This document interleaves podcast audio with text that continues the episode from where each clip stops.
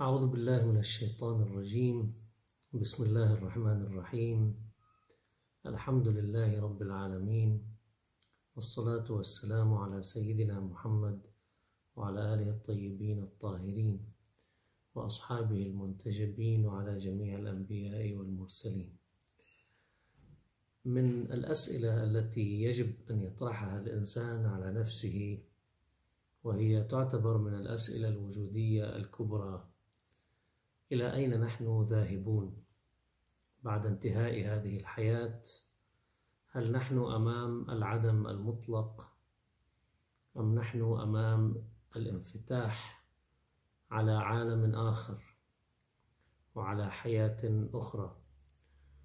هذا السؤال المحوري نطرحه في هذه الليلة لنعالجه من زوايا محددة مرتبطة أيضا بحياتنا.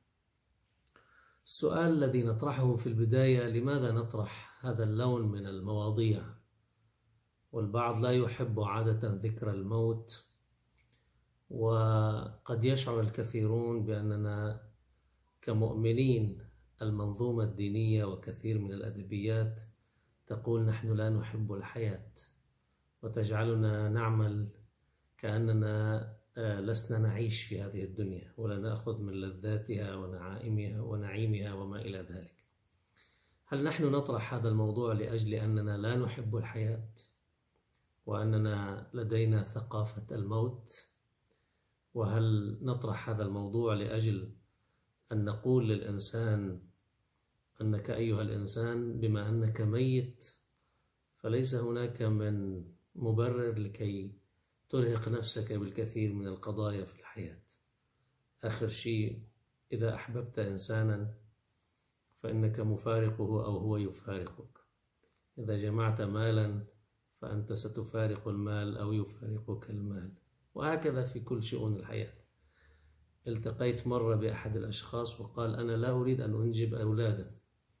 لماذا ننجب الأولاد؟ نحن مقبلون على كثير من مآسي هذا العالم وأيضا بعد ذلك الموت أيضا في الثقافة الدينية الموت هادم اللذات هل نريد فعلا أن نهدم لذتنا بالحياة عندما نتذكر الموت؟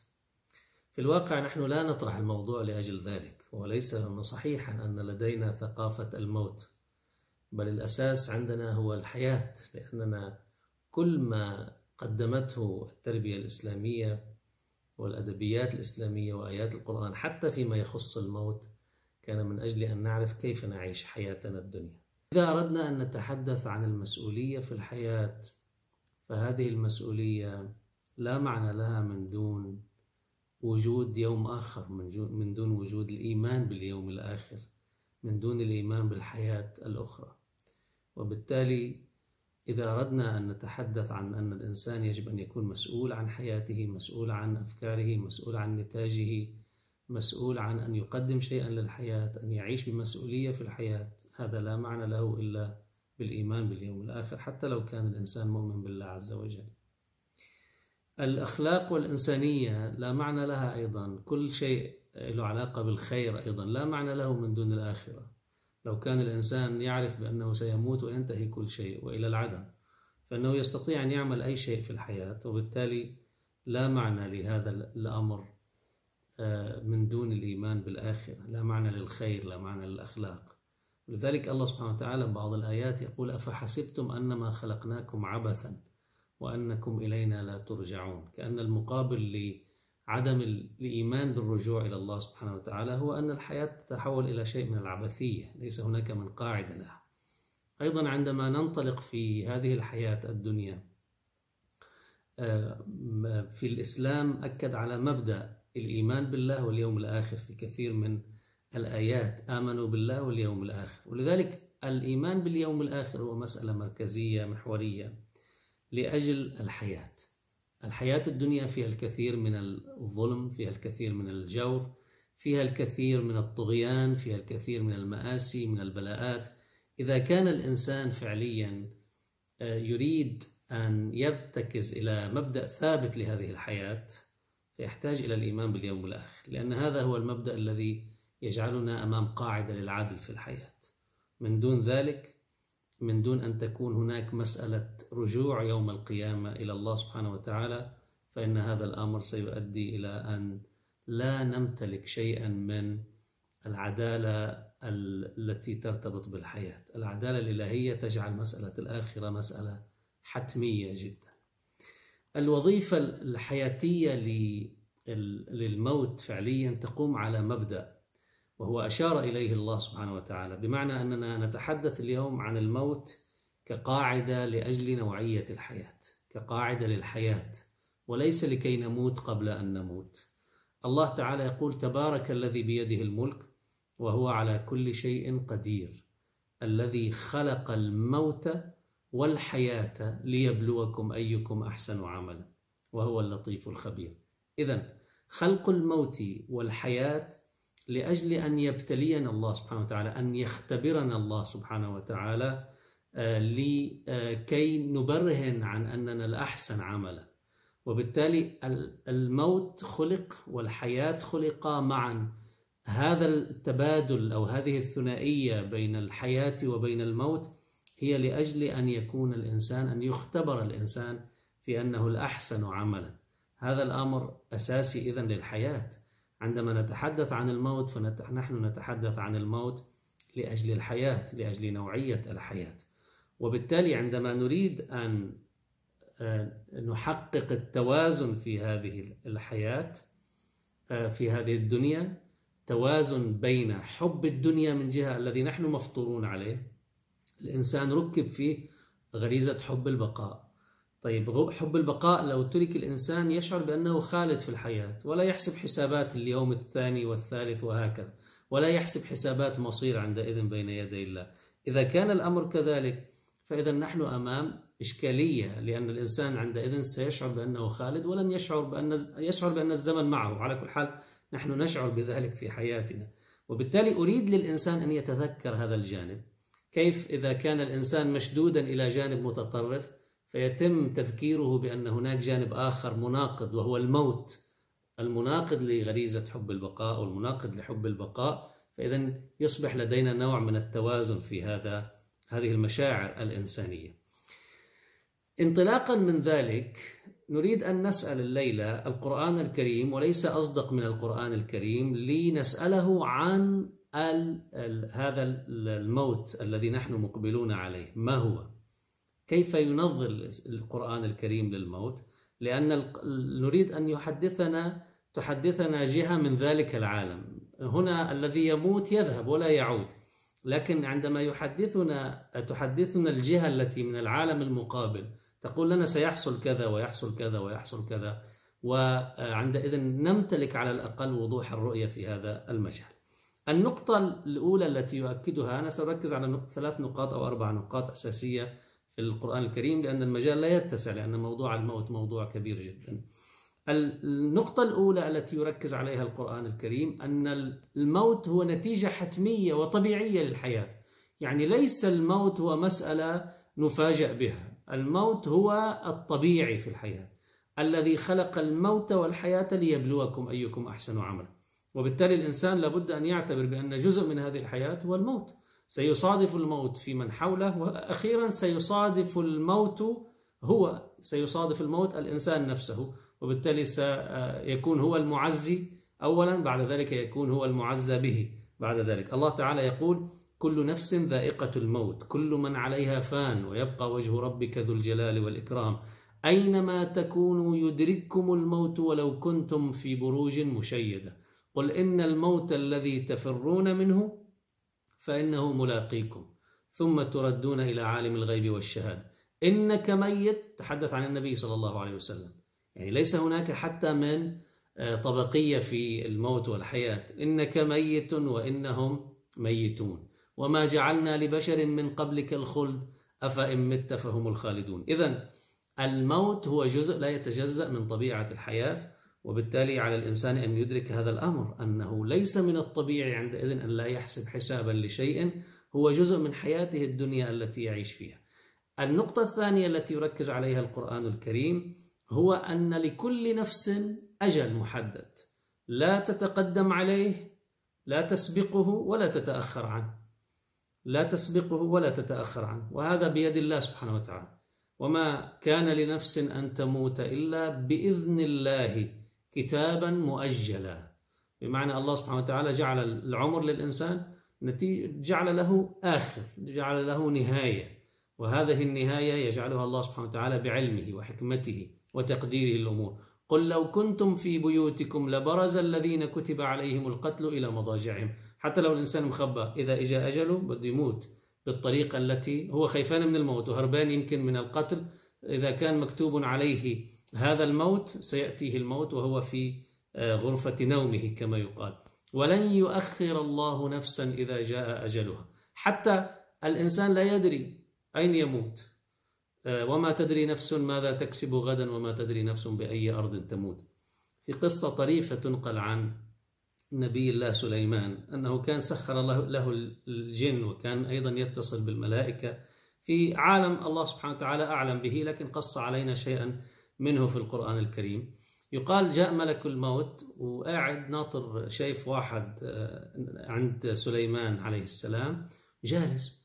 وهذا الرجل شاف ملك الموت عم يتطلع فيه كثير يعني ابدا ناطره مستغرب كذلك في في فخاف هذا الرجل. فقال لسليمان انقلني على بساط الريح إلى أقاصي الأرض. فنقله سليمان. ففجأة ملك الموت يقول لسليمان عليه السلام أنه انتظرني قليلا. راح وإجا. قال له شو خير إن شاء الله؟ شفتك عم تطلع بهذا الإنسان بعدين رحت وجيت. قال أنا طلب مني أن أقبض روحه في الهند. وأنا شايفه عندك هون. فأنا استغربت كيف أقبض روحه بالهند وهو هنا. فذاك لما خاف آه، طلب أن يذهب إلى أقاصي الأرض ذهب إلى الهند. فعندئذ تحققت تحقق موضوع الأمر الإلهي ولذلك مسألة الأجل مسألة الموت. الله سبحانه وتعالى حددها حدد آه، ظروفها حدد آه، كيفيتها وبالتالي ما تدري نفس ماذا تكسب غدا وما تدري نفس بأي أرض تموت. الزمن الذي يأتي للإنسان فيه الموت أيضا كذلك. وبالتالي آه، حتى الإنسان اللي بده يمكن بعض الناس بنشوفهم بزتوا حالهم آه، ينتحرون من من أعالي المباني. نشوف بعضهم يموت كثير منهم يموت لكن بعضهم لا يموت. طيب هذا أجله لم يأتي. بعضهم يذهب إلى الحرب يقاتل يقاتل يقاتل. سنوات طويلة ومع ذلك لا يستشهد. إنسان آخر يدخل في الحرب أول يوم يستشهد ثاني يوم وهكذا. لدينا كثير من القصص التي نستطيع من خلالها أن ندرك بأن الله سبحانه وتعالى جعل فعلا لكل إنسان أجلا محددا لا يتجاوزه ولا يتأخر عنه. ماذا بعد الموت؟ عندما يحصل الموت الذي هو بيد الله سبحانه وتعالى ماذا بعد هذا الموت؟ سننفتح على عالم آخر. هذا العالم الآخر فيه نتائج أعمالنا هذا العالم الآخر فيه قبل أن نصل إلى نتائج أعمالنا فيه مسار. لا يعبر عنه بالبرزخ غير ذلك. على الأقل نحن أمام بعض الآيات التي تشير إلى لحظات الموت. الله سبحانه وتعالى يتحدث عن آه، كيفية العبور من الدنيا إلى الآخرة. يقول تعالى وهو القاهر فوق عباده ويرسل عليكم حفظة حتى إذا جاء أحدهم الموت توفته رسلنا وهم لا يفرطون. حتى إذا جاء أحدهم الموت توفته رسلنا. إذا الذين يتوفون يتوفون الإنسان هم رسل الله سبحانه وتعالى هم ملائكة الله ملك الموت وأيضا له أعوان ملك الموت. قل يتوفاكم ملك الموت الذي وكل بكم آية أخرى. ولو ترى إذ الظالمون في غمرات الموت والملائكة باسطوا أيديهم أخرجوا أنفسكم. إذا هذا لون من اللقاء. أول لقاء إذا نحن أمام آه، الموت والعبور من الدنيا إلى الآخرة. أول لقاء هو مع ملائكة الموت. وهذا اللقاء قد يكون صعبا. وقد يكون لقاء حميما قد يكون لقاء لذيذا وقد يكون لقاء طيبا. باللقاء باللقاء الصعب طبعا في سكرات الموت يعيشها الإنسان.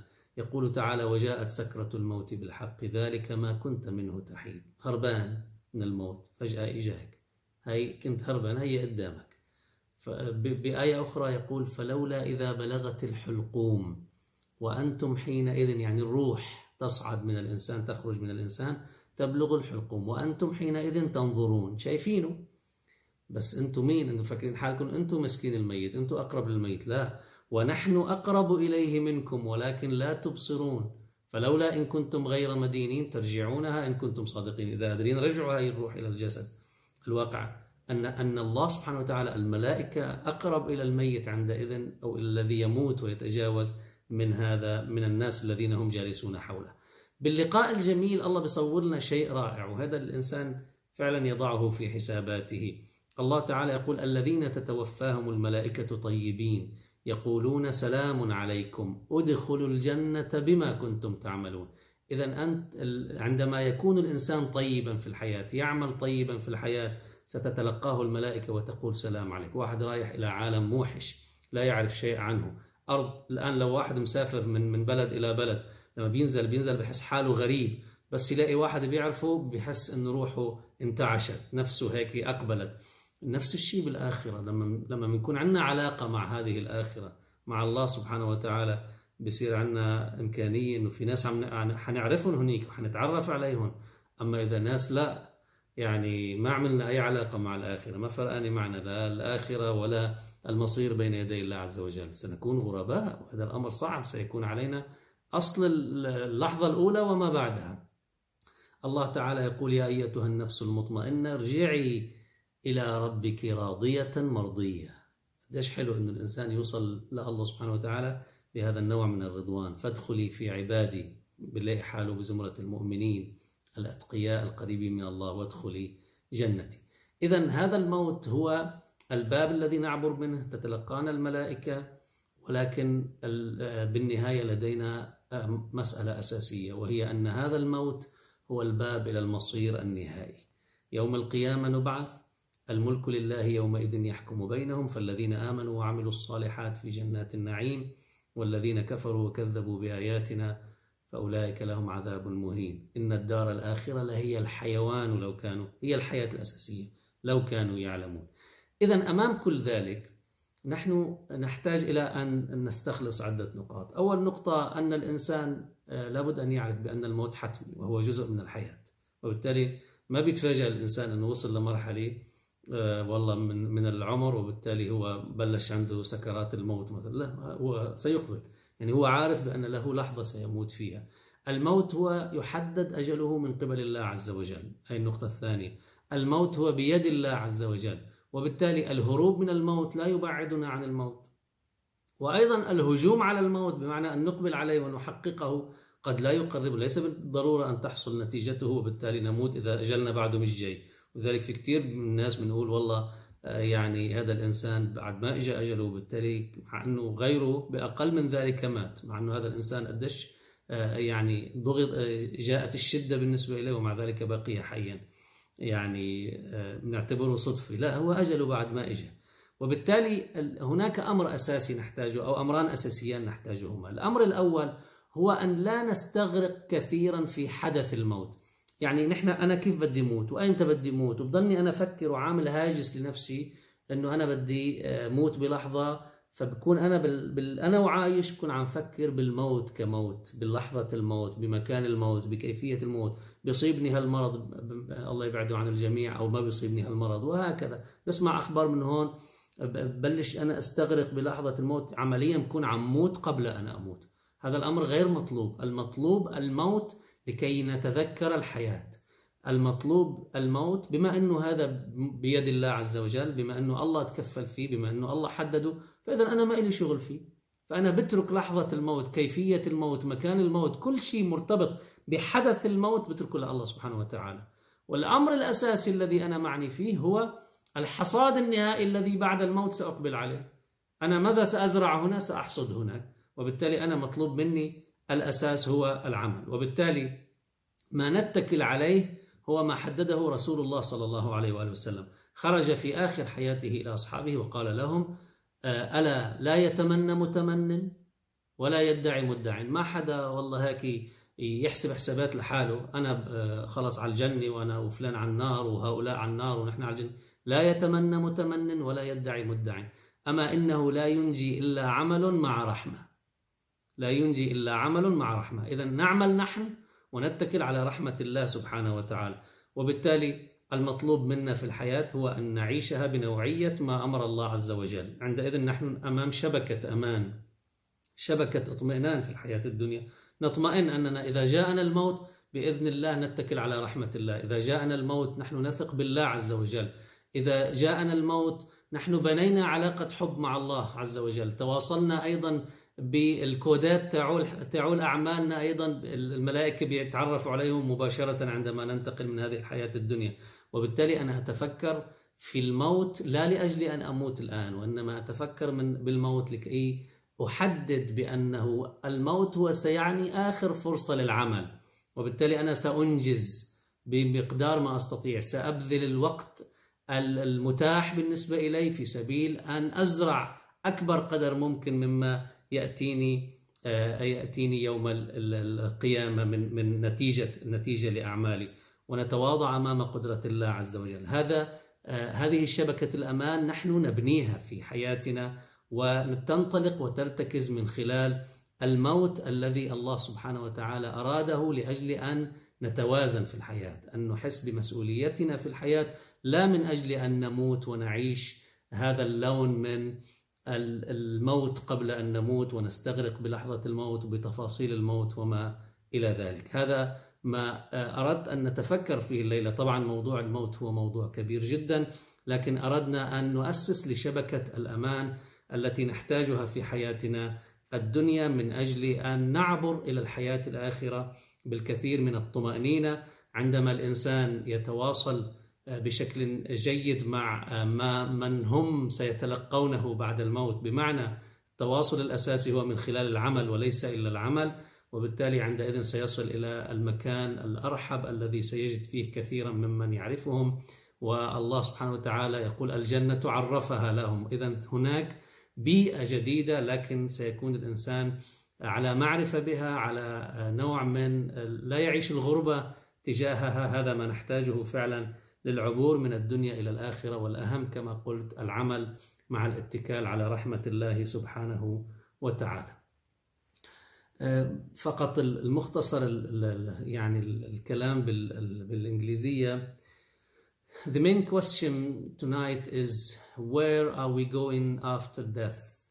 Why actually we have to ask ourselves why we uh, why are we discuss, uh, discussing uh, this subject?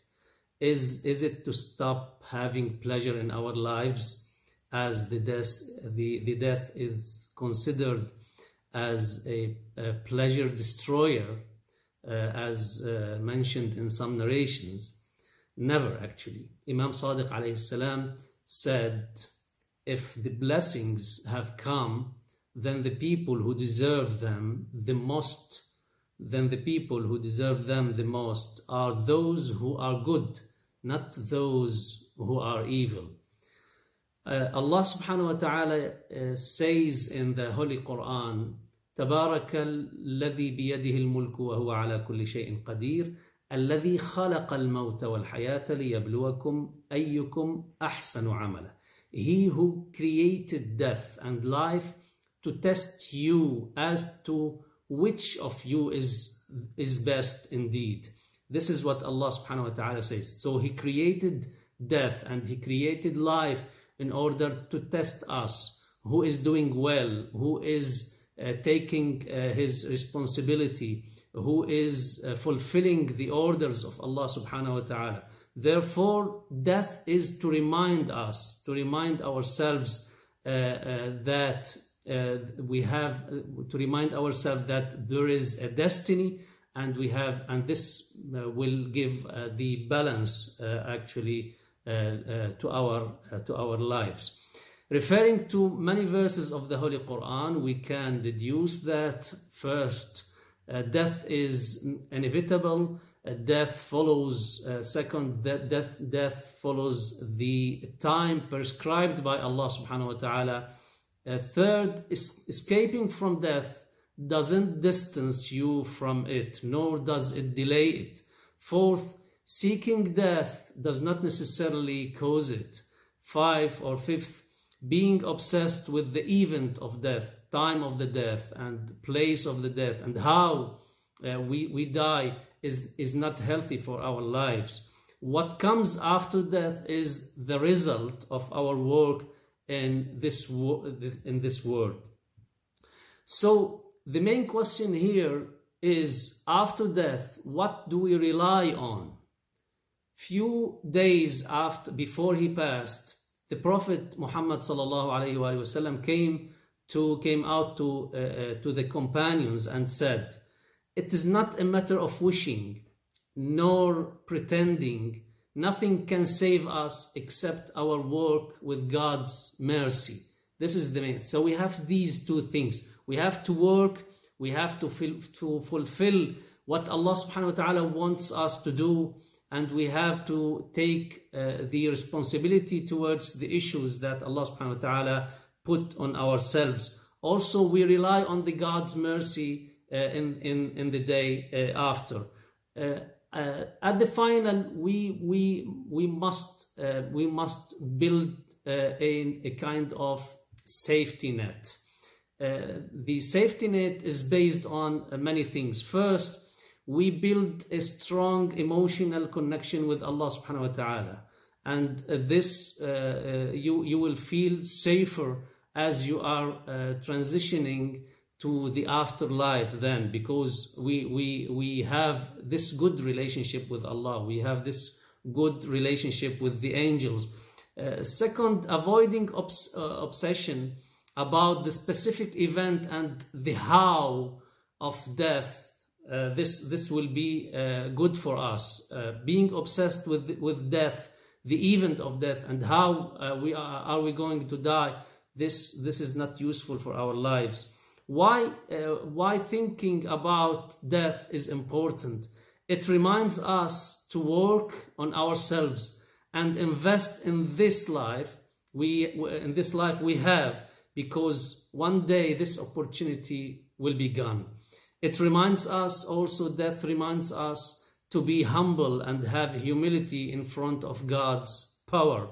And at, at last, at the end, we depend on the mercy of Allah subhanahu wa ta'ala and we trust in Allah. Walhamdulillahi Rabbil Alameen. Wassalamu alaikum wa rahmatullahi wa barakatuh.